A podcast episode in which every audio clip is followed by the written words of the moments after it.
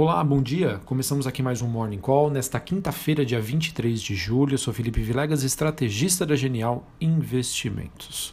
Bom, nesta manhã os ativos de risco estão abrindo é, o dia novamente em tom positivo, com ações europeias e futuros dos Estados Unidos avançando à medida em que os investidores estão monitorando os resultados corporativos e, até o momento, parecem superar as preocupações com as últimas disputas entre Estados Unidos e China. É, olhando especificamente para as bolsas é, europeias, a gente tem é, uma valorização liderada aí pelos ganhos da Unilever, a Unilever que divulgou que suas vendas caíram menos do que esperado. Os futuros de minério de ferro sobem após número recorde de infecções é, por coronavírus no Brasil e renovam, renovam assim os, os receios sobre a oferta. Né? Então, com o investidor preocupado com a situação brasileira é, em relação ao coronavírus, expectativa de menor produção, menor oferta de minério de ferro e por conta disso é, a commodity acaba se valorizando. Os metais também avançam na Bolsa de Londres.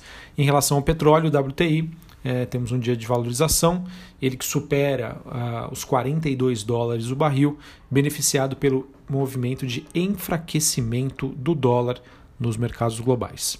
Então, em suma, pessoal, além da, da liquidez global abundante, uh, expectativa da vacina, né, sinais de uma recuperação econômica, a temporada de balanço de resultado corporativos que até o momento vem satisfazendo as expectativas do mercado. Eu falei só da Unilever, né, mas a gente também teve nos Estados Unidos a Microsoft, é, que divulgou números ah, abaixo né, do que o mercado esperava, mostraram um crescimento mais lento dos seus negócios, porém a Tesla divulgou números bem acima do que os investidores estavam aguardando. Tá? Então, ah, o que a gente começa a observar é que, é, diante de tudo isso, né, liquidez, vacina, recuperação, dados corporativos, é, a gente precisaria de uma piora muito significativa, né, seja da pandemia seja uma piora da relação da, entre Estados Unidos e China para reverter a atual tendência. Né? A gente vê que, por mais que a gente tenha uma dicotomia, ou seja, uma diferença entre o que é realidade econômica e o que está nos preços dos ativos, é, os pontos positivos, o que, é, os, o que baliza, o que sustenta essa movimentação, por enquanto, é muito mais forte do que poderia aí reverter é, o humor do investidor e fazer com que a gente tivesse uma realização de lucros. Claro, pessoal, acho que é sempre muito importante saber que, é, na minha opinião, o mercado já sabe o que está caro e o que está barato. Eu consigo enxergar aos poucos que o mercado ele está se tornando mais seletivo. Então não é sair comprando qualquer coisa. E eu acho que também é, faz sentido para aquele investidor que quer ter uma postura mais ativa em relação aos seus investimentos, sim, fazer realizações, né, saídas pontuais de ativos que já subiram muito. Não seria uma saída total, uma simples saída parcial para compra de ativos né, que estejam com preços mais atrativos. Eu acho que essa é uma estratégia bastante inteligente que pode ser adotada sem sombra de dúvida tá bom? É interessante também observar, pessoal, o movimento de que esse movimento de alta das bolsas, eles também está sendo acompanhado por uma forte alta dos metais preciosos, como por exemplo a, o ouro e a, e a prata. E isso, na minha opinião, acaba se justificando pelo seguinte motivo. As taxas de juros das economias desenvolvidas estão extremamente baixas, ou seja, não tem quase nenhum rendimento. Então eu vejo que o mercado acaba adotando uma postura muito inteligente, né, se a gente parar para pensar. Por quê? O ouro e a prata são ativos, são commodities, eles não geram nenhum rendimento. Mas ah, digamos que o custo de oportunidade é muito baixo, né? levando em consideração que qual é a diferença entre comprar, sei lá, um título da dívida americana é, ao ponto que eu posso comprar ouro e prata, né? É, que são ativos seguros, ativos que se valorizam é, é, em um momento de crise. Então o mercado acaba fazendo esse hedge, né? É um hedge barato, porque ao mesmo tempo que ele compra ações que apresentam todos os riscos, né? Nós estamos no meio de uma pandemia, uma pandemia a situação pode se reverter.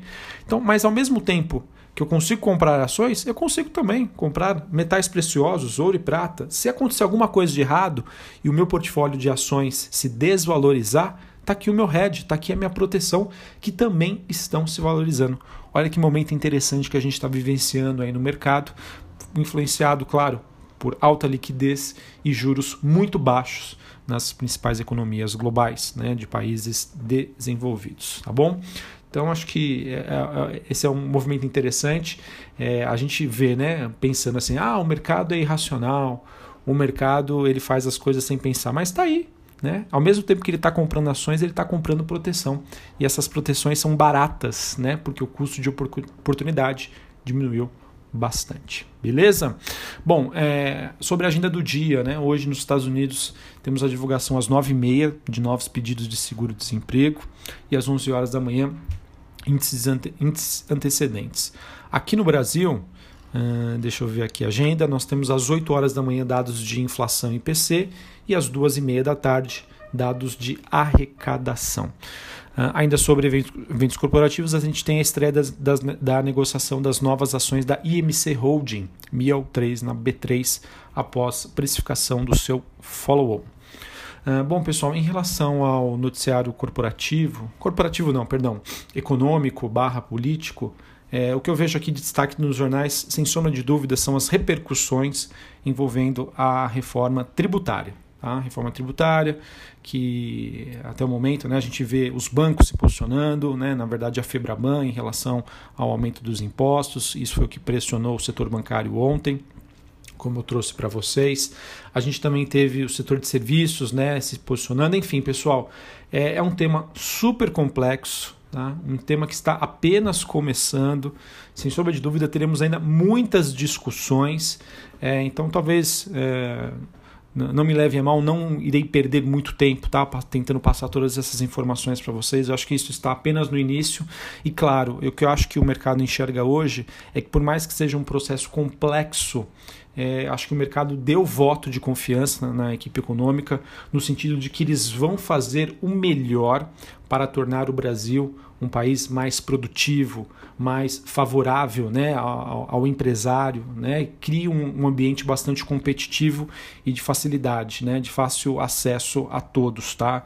Independente se um setor vai ser prejudicado mais ou menos do que outro, enfim, eu vejo que até o momento, né, também dado a complexidade, o mercado deu esse, essa, essa questão aí da dúvida, né, confiando de que será feito um bom trabalho, um trabalho produtivo e que vai ser, no final das contas, pró-Brasil. Beleza? Bom, além disso, a gente teve também noticiário de que, é, irritado aí com as traições do PSL, o Bolsonaro acabou decidindo aumentar o espaço do Centrão no Executivo. De acordo com a reportagem da Folha, ele estaria considerando entregar mais cargos do primeiro escalão ao bloco partidário. Tá? Talvez acho que esse seja o principal destaque e acaba convergindo aí com, com a ideia do Bolsonaro de é, conseguir uma base aliada mais forte através do Centrão. Para a gente finalizar, falamos aqui sobre uh, os destaques corporativos. Uh, é, digamos que temos aí reportagens do Valor mostrando que a fusão da Azul e a Latam traria né, ao Brasil uma concentração muito grande. Então já tem especialistas analisando sendo um evento super difícil de acontecer. O setor aéreo que segue aí bastante complicado. Uh, mercado esperando bons resultados para Carrefour e Pão de Açúcar, né, com expectativa de crescimento de vendas é, levando em consideração o maior isolamento social que aconteceu entre os meses de abril e junho.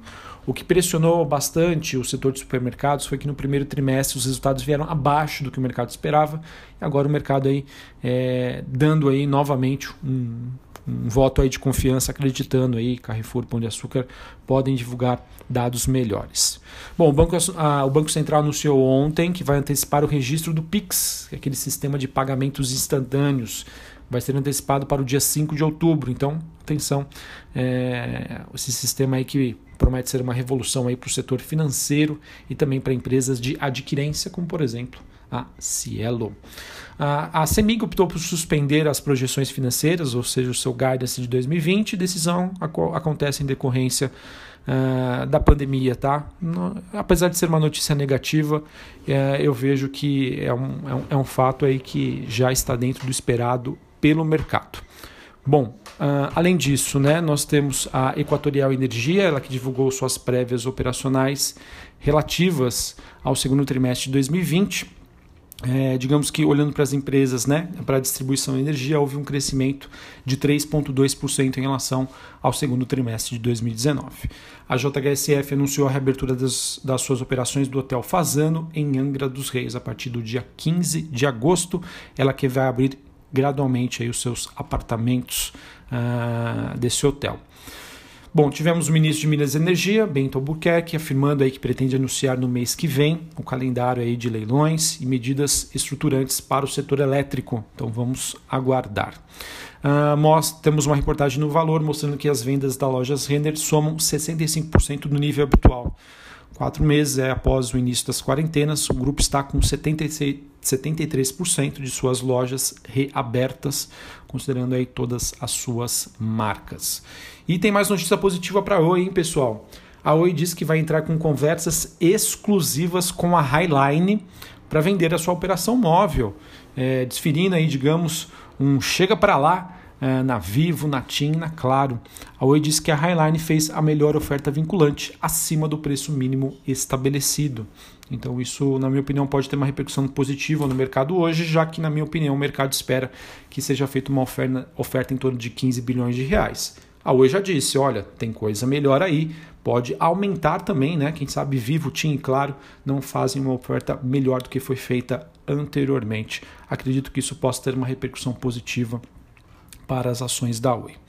a gente teve a Petrobras aprovando o pagamento de dividendos, é, 1,7 bilhões para as suas, suas ações ON, 2,5 é, bilhões para as suas, suas ações preferenciais, com base no resultado anual de 2019.